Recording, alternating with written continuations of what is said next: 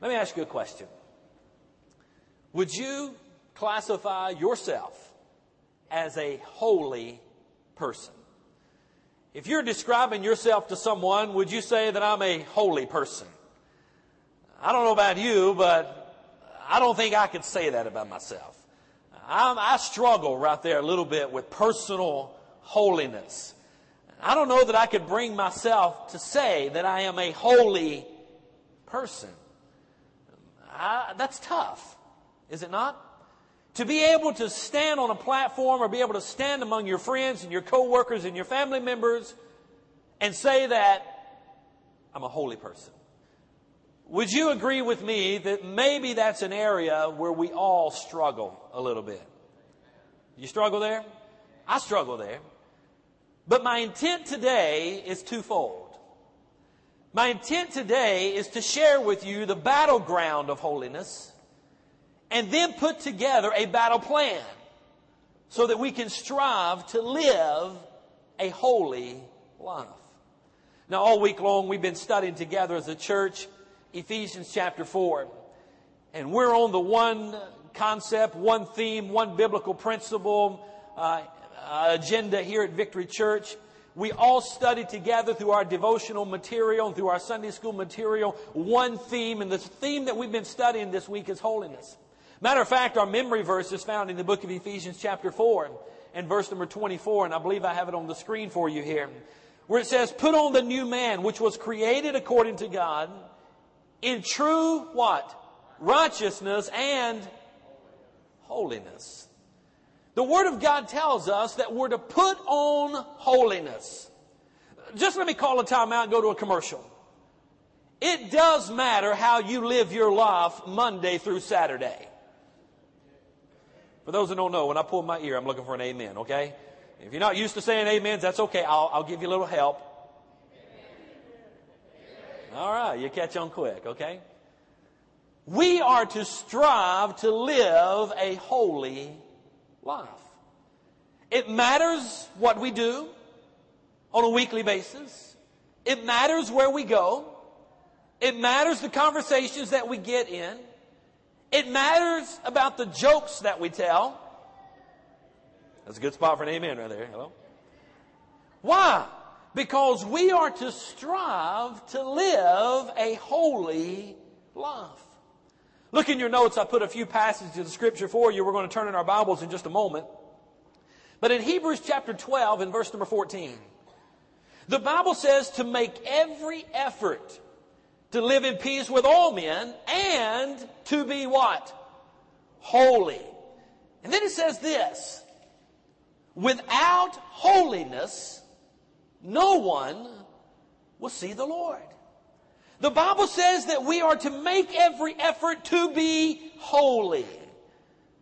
In the Greek, as you break down the little phrase, make every effort, it means to pursue. It means to strive. It means to seek after. It means to earnestly endeavor to acquire holiness. Now, it's something we do every single day of our lives. We don't all of a sudden wake up and we're holy and, and we just live that way. It's something we're pursuing. It's something we're diligently reaching for. It's something that we're seeking for in our life on a daily basis. We're to strive to be holy. And then the Bible goes a little bit further and it says something that I don't know about you, but sometimes just looking at it at the outset is a little disturbing because it says, without holiness, no one will see the Lord. Why? Because He is a holy God. And He is a just God. And He is a righteous God. And He is a sinless God. And He will not, not, nor will He allow sin and unrighteousness to enter into His presence because He is a holy God. And folks, without holiness, none of us will see Him. None of us will see Him. We go a little bit farther. We see another passage of Scripture in your notes in 1 Thessalonians chapter 4. In verse number seven, it says, For God did not call us to be impure, but to live a holy life. To live this holy life. In 1 Peter 1 and 15, the Bible says, As the one who called you is holy, so also are you to be holy in all your conduct. Wow. How in the world do we get how in the world do we get our arms around the concept that we are to live a holy life? Let me tell you why that's difficult for me. Because I know who Jon Cannon is. I live with him every day. I wake up and look at that ugly mug in the mirror every morning as I'm blow drying my hair. I know who I am. I know what I think. I know the thoughts that run through my mind. And every time I think about that, I think about you. How many remember the show Gilligan's Island? You remember that skipper and Gilligan and the professor and, and all those guys, Mr. and Mrs. Howell and Ginger and Marianne Ann and did I leave anybody out? You got the whole crew there. Shipwrecked on a deserted island. Do you remember the episode when the professor came up with a some type of a potion, something that they would drink. And as they would drink this potion, they would immediately know, Earl, what you're thinking. I mean, they would drink it and boom, we knew what each other was thinking. Well, that caused so much trouble on the island, did it not? I mean, some of you right now, I wonder, would you want your thoughts right now the thoughts that you've had this morning, would you like for us to put those up on the screen? So everybody could see it? Huh? Talk to me. No, I don't think any of us would. I wouldn't want my thoughts up there. I wouldn't want my actions up there. I wouldn't want the things that I say when I think no one is listening put up there. Why? Because I know who Jon Cannon is. I look in Romans chapter 3 and it really describes all of us and it talks about how we're all sinners, we're all wicked, we're all vile. So in order for us to get our arms around the concept and the principle teaching about living a holy life, there's two things we must understand. Number one, we must understand where the battleground for holiness is. Where do we fight this battle? If I'm to live a holy life and I'm to strive to do that, then I better educate myself on where the battle is. There is a war that's raging in your life. And I'm not talking about the war in Iraq or Afghanistan. I'm talking about the spiritual warfare that takes place in your life and in my life every single day. Where is the battleground for holiness? The first place, I want you to jot this down in your notes, please. Battleground number one for holiness is in the heart. It is in your heart. Now, if you have your Bibles, I want you to turn with me to Mark's Gospel, chapter 7. And I'm not going to have time to read the entire chapter 7 to you, but it's a wonderful passage of Scripture where Jesus is rebuking the Pharisees and teaching his disciples about something. In Mark's Gospel, chapter number 7, the Bible begins, and I'm going to begin in verse number one. I'm going to skip around some. But the Bible says that the Pharisees and some of the scribes who had come from Jerusalem gathered around him. Now, him is Jesus. They gathered around Jesus. In verse 2, and they observed that some of his disciples were eating their bread unclean, that is, unwashed hands. In other words, the Pharisees noticed that some of Jesus' followers, as they assembled together to eat the meal, started eating the meal without washing their hands. Well, that was all, that went completely against the religion of the day. We go a little bit farther. In verse number five, it says, Then the Pharisees and the scribes asked him, Why don't your disciples live according to the tradition of the elders? Instead of eating bread with ritually unclean hands? And he answered them, Isaiah prophesied correctly about you hypocrites. As it is written, these people honor me with their lips, but their heart is far from me. They worship me in vain, teaching as doctrines the commands of men.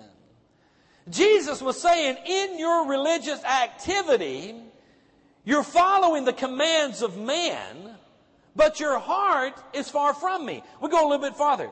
Disregarding the command of God, you keep the tradition of men. And he also said to them, you completely invalidate God's command in order to maintain your tradition. Let's skip on down to verse number 14. Summoning the crowd again, he told them, listen to me, all of you, and understand. Nothing that goes into a person from outside can defile him. But the things that come out of a person are what defile him. If anyone has ears to hear, let him hear. And we go a little bit farther in verse number 18. He said, Are you also lacking in understanding? Don't you realize that nothing going into a man from the outside can defile him? For it doesn't go into his heart, but into his stomach and is eliminated. In verse 20, then he said, What comes out of a person, that defiles him. For from within, out of people's hearts, come evil thoughts, sexual immoralities, thefts, murders, adulteries, greed, evil actions, deceit, lewdness, stinginess, blasphemy, pride, and foolishness. All these things come from within and defile the person. What was Jesus saying? Jesus was saying is what defiles you is your heart. It's what comes out of a man. It's not the religious activity that makes you pure and clean. Jesus says you got a problem with your heart. And guys, we got to understand where is the battleground for holiness? It is in our heart. I don't have time to read all the scripture to you, but over in Romans chapter 7 and verse 14 through the rest of the chapter, Paul recognizes the fact that when he goes to do good, evil is always present. Matter of fact, he said, I, I want to do what's right, but I find myself doing what's wrong. How many can relate to that? Man, we want to do what's right. We want to do what's right. But it seems like we find ourselves stumbling time and time again. Paul could relate with that. But he put his finger on the heart of the issue. He said, It's sin in my flesh. It's in my heart. It's the sinful nature that is within us that leads us to these wicked, vile, sinful things that Jesus mentioned in Mark chapter 7. The whole point is we got to understand the battleground for holiness it's in our heart. It's deep inside of you where nobody can see it, but you know exactly what's in there. God knows exactly what's in there. Satan t- targets that area of your life. We got to know where the battleground is. Matter of fact, I'm reminded what Jeremiah said in Jeremiah 17, 9 through 10. He said, The heart is more deceitful than anything else, and it's desperately sick. Who can understand? Jeremiah put his thumb on the pulse of the problem, didn't he? The heart is desperately wicked. And then he says, Who can understand it? I, the Lord, examine the mind. I test the heart to give to each according to his way, according to his actions. And I'm just trying to draw our attention to where the battleground is, is all I'm trying to do here. The battleground is in the heart. And I prove it from Scripture that the heart is sinful, wicked, and vile, and what comes out of the heart is those evil thoughts and desires, and murders, killings. That's what defiles a man. But there's a second place where a battle rages. And this is just by way of information, just so we're aware of it. There's whole messages. I mean, you could unpack, you could preach a series of messages on just where the battleground is. But I just want you to be familiar with it, is all. The battleground's in the heart. Second place is the mind. Not only in the heart, but in the mind. Listen, guys. What we allow into our minds is picked up by the desires of our heart. I heard Brother Darrell this morning in the Sunday school class. And he said a very popular saying and phrase that every single one of us are very familiar with. Matter of fact, you've probably used it, parents, in teaching and educating your children. He used the phrase, he said, garbage in, garbage out. Guys, you know what we've got to do? We must guard our minds. We must guard what we watch. We must guard what we read. We must guard what we listen to. There's the eye gate and the ear gate. And if you don't put a guard at those gates, your mind's going to be infiltrated with the, the sinful lewdness and wickedness of the world. And it's going to settle in the heart. And out of the heart comes our language. And out of the heart comes our actions. And that's what makes us unholy. So the battleground is the mind. The battleground is the heart. We understand that, don't we? That's where the battle is. So what's the plan? If we're to strive to live a holy life, and we know that the battleground's in the heart, that the battleground's in the mind, we must put some guards there. We must work there. Now we've got to have a plan. Well, I, have put down about five or six different action steps for us to help us strive. None of us are going to reach sinless perfection on this side of heaven. You understand that, don't you? I mean, as hard as you try, you're still going to come up short. But we need to find ourselves clothed in the righteousness of Christ, which is step number one. If we're going to fight this battle of holiness, then it starts with salvation. Write that down. It begins with salvation. I mean, listen, guys, you have no chance whatsoever apart from Christ. As a matter of fact, you remember the phrase, the scripture that I read earlier? Without holiness, no man will see the Lord. Now you can work as hard as you want to work, but you'll never achieve holiness on your own. Hello? We only achieve holiness and we can only stand in holiness in the presence of God when we are clothed in the righteousness of the Lord Jesus Christ. We're clothed in His garment. Matter of fact, let me remind you that when God looks over the portals of heaven, and he sees all of humanity all over the world, he really only sees two men.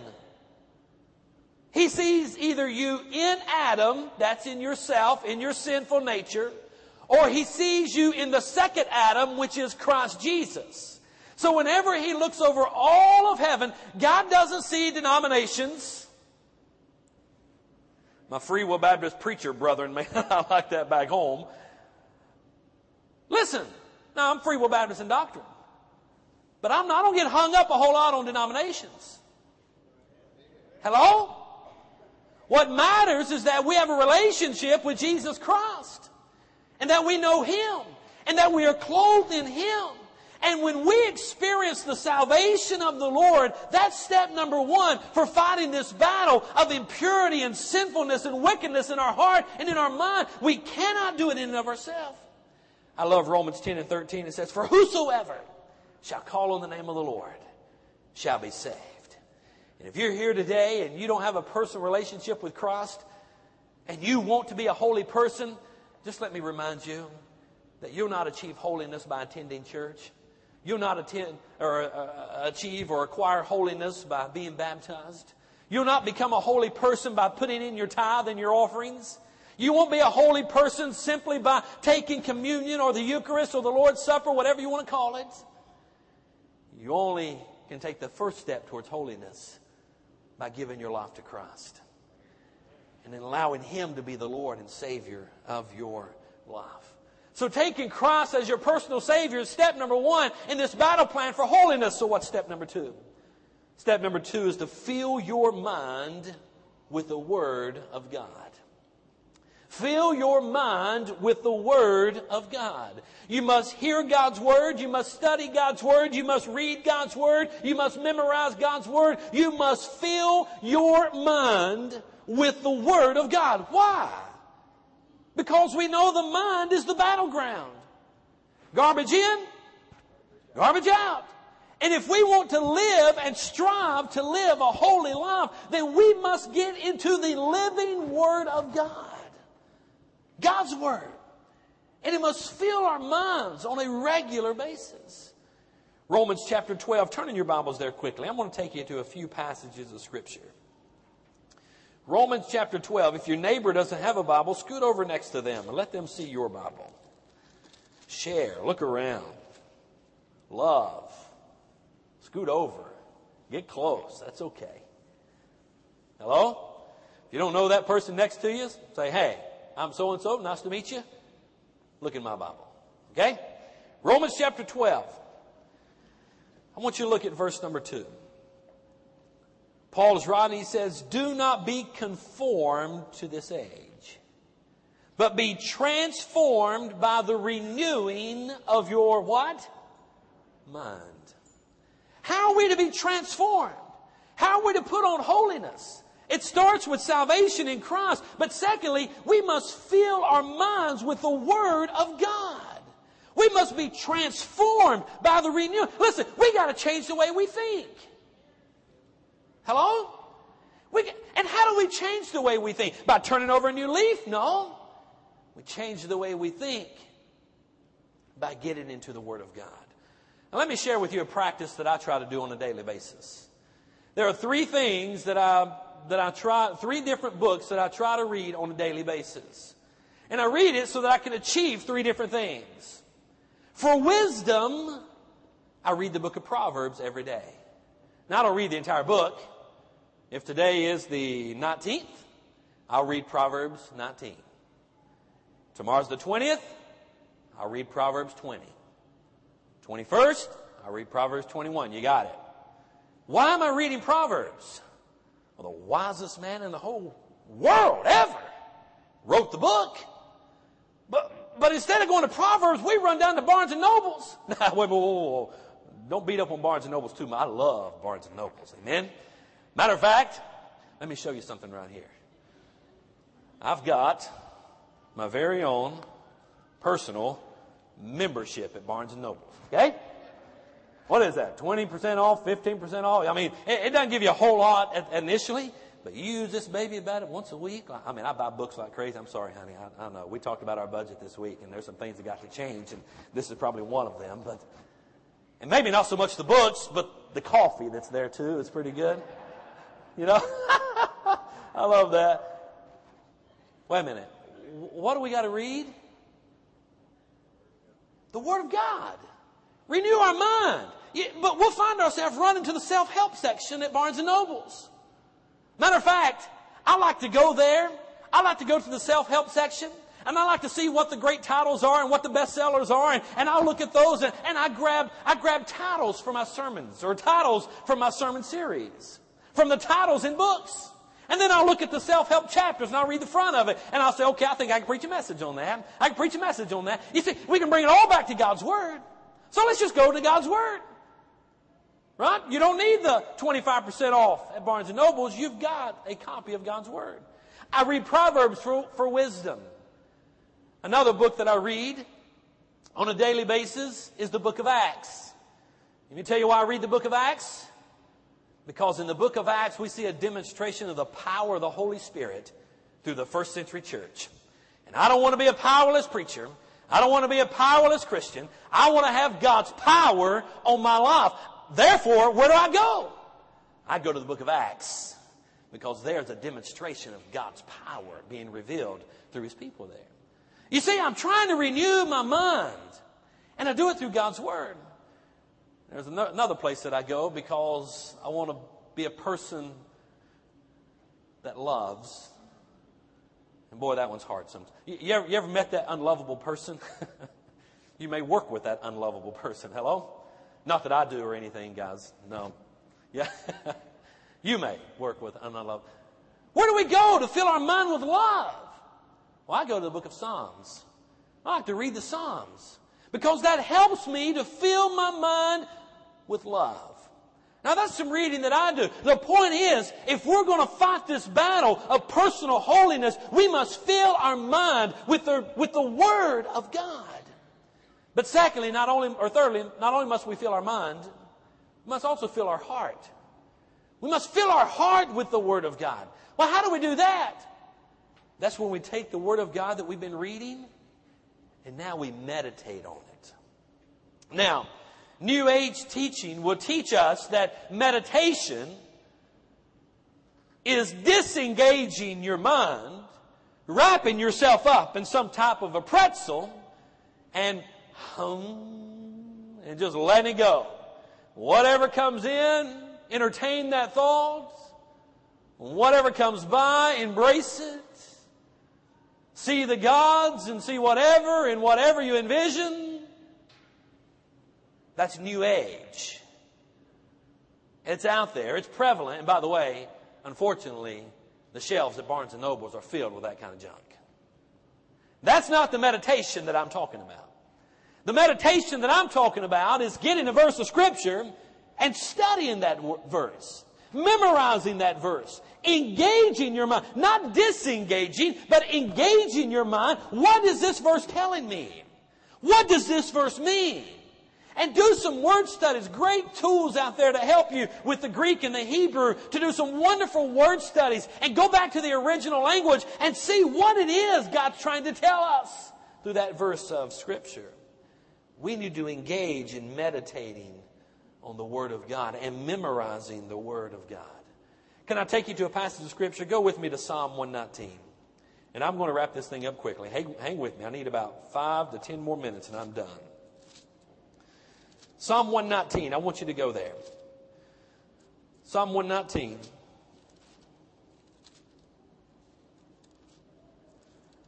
That's a big book, isn't it? Go to verse 15. Psalm 119. Oh, let's start in verse number 9. Psalm 119 in verse 9. How can a young man keep his way pure? By keeping your word. I have sought you with all of my heart. Don't let me wander from your commands. I have treasured your word in my, for those that are there, I'm in verse number 11. What's that last word there? In my heart. Why? So that I may not sin against you. You see, guys, if we're going to live a holy life, we've got to treasure, we've got to cherish, we've got to fill our heart with the Word of God. Number four. Fourth thing we must do is worship in a Bible believing, Christ centered church. One of the best ways to start living a holy life and fighting in the battle for holiness and personal holiness and engaging in warfare with the heart and with the mind is to worship together in a Bible believing, Christ centered church. That's what it takes. It takes us gathering together. You see, this is a, a, a soul filling station. We gather in here and we fill our spirits and our hearts with the Word of God and we worship Him and it just charges us to be able to go back out into the week and live for the Lord. But unfortunately, there are many that are doing what Hebrews 10 and 25 says. It says that some people have gotten out of the habit of meeting for worship. But we must not do that. We should keep on encouraging each other, especially since you know that the day of the Lord's coming is getting closer and closer. I've received numerous emails, several phone calls. Several have dropped by the office and said, Pastor, we're living in some troubled times, aren't we? And their concern is, do you think we're close to the end? And I always say this if Paul and Peter thought they were close to the end, and in their writings you can see where they thought they were close to the end, honey, we're close to the end. Hello? I don't know when the end's going to be, but we're close. And you know what we need to do? The Bible says, especially since we know that we are in the last days. We're in the end time. And by the way, the entire New Testament church for 2,000 years has been in the last days in the end time, if you want a theologically uh, or theological perspective on, on that thought. It's not since we entered the year 2000. From the New Testament, from the book of Acts on, has been the last days and the end time. But we're there. And since we know that we're there, the Bible says that we should not forsake the assembling of ourselves together as the manner of some is. Guys, we're commanded to be here this morning. God says if you want to live a life that pleases me, then get together and worship. And the key thing is be sure it's a Bible believing, Christ centered church. Fifth thing that we do to fight this battle for personal holiness is that we fellowship with like-minded believers who encourages us and people that can hold us accountable. Listen guys, if we're left to ourselves, we will self-destruct. Hello? We just will. You know what we need? We need a body of believers that are around us. People that we can, can truly fellowship with. It's a Greek word koinonia, and it doesn't mean share a casserole together. It means share life together. That's important. We need people to hold us accountable. One of my accountability, accountability partners that I've had for many years is Pastor Ruben Kaysen. He's down in the eastern part of North Carolina pastoring right now. But he and I talk on the phone and we email each other and we are free to ask each other the hard questions to hold us accountable. Listen, guys, we need people in our lives that we share life with that can encourage us when we're down and that can hold us accountable. By the way, 2 Corinthians 6 and 14 says this. It says, Do not be yoked together with unbelievers. For what does righteousness and wickedness have in common? What fellowship can light have with darkness? Guys, do you realize that, that light and darkness are completely different in their nature altogether? When one comes, the other leaves. Hello? If a room is dark and you turn the light on, where does darkness go? It flees. There's no way in the world that darkness and light can have fellowship together. Guys, we need to find some Bible believing Christian brothers and sisters and people that we can come alongside and do ministry with and encourage each other. That's one of the reasons that the Sunday school on Sunday morning is so important. You get together and you study and you, and you hold each other accountable. And if somebody's missing, you look around and say, hey, where'd they go? Then I haven't been here in a while. And you make a phone call or you make a visit and you see how things are going in their life. It's another reason small groups are also important. To get together and share life together. Guys, listen. We need to fellowship with like-minded believers and encourage each other. The sixth and the last thing boils down to simply just being obedient. It's obedience. 1 John 5 and 3 says, For this is what love for God is, to keep His commands. We're to simply just be obedient to the Word of God. Now, these are six different things that can help you in your battle for personal holiness. And I believe just about everyone in here at the outset of my message admitted that we struggle a little bit in that area. And I'm the first one to raise my hand. But you know what I've decided today? That I'm going to renew my commitment to holiness. Matter of fact, in my sermon prep this week, I said, you know what, Jon? You know what you need to do? And I just felt convicted of the Holy Spirit. You need to make a commitment. You're going to renew yourself to personal holiness. I wonder, Will you make that commitment also today? Will you look at your own life? And you may be here today as every head is bowed and every eye is closed, and we have a song of invitation. Maybe you're here today, and you look at your own life and you realize, you know, boy, I'm really not living a holy and a pure life. And there's some things that have been mentioned today that the Holy Spirit has really spoken to my heart about. I want to ask you, as our deacons and their wives are getting in place at the side and the back of the auditorium, they're going to be there for you in just a moment. If you need to make a move, if you need someone to pray with you, if you need someone to encourage you, they're going to be in place to help you. But where does personal holiness begin? It begins with a relationship with Jesus Christ. Do you know him? Now, I didn't ask you if you were a church member. I didn't ask you if you'd been baptized. I didn't ask you if you paid tithe or, or if you worked in a community group. I ask you, do you know him? Do you know Christ? Have you entered into a relationship with him? I want to let you know that he loves you he loves you so much that He died for you on the cross.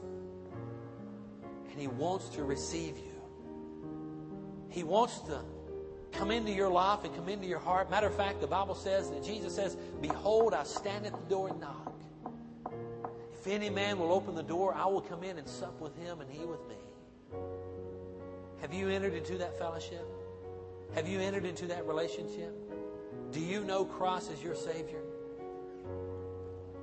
You need help in that area today, in just a moment, I'm going to ask you to get up out of your seat and, and go back to one of our church leaders and their wives and just talk to them. And they can help you. They can pray with you. They can encourage you. Maybe you're here and you've, you've accepted Christ as your Savior. That's not the problem. But maybe you really haven't given Him your all.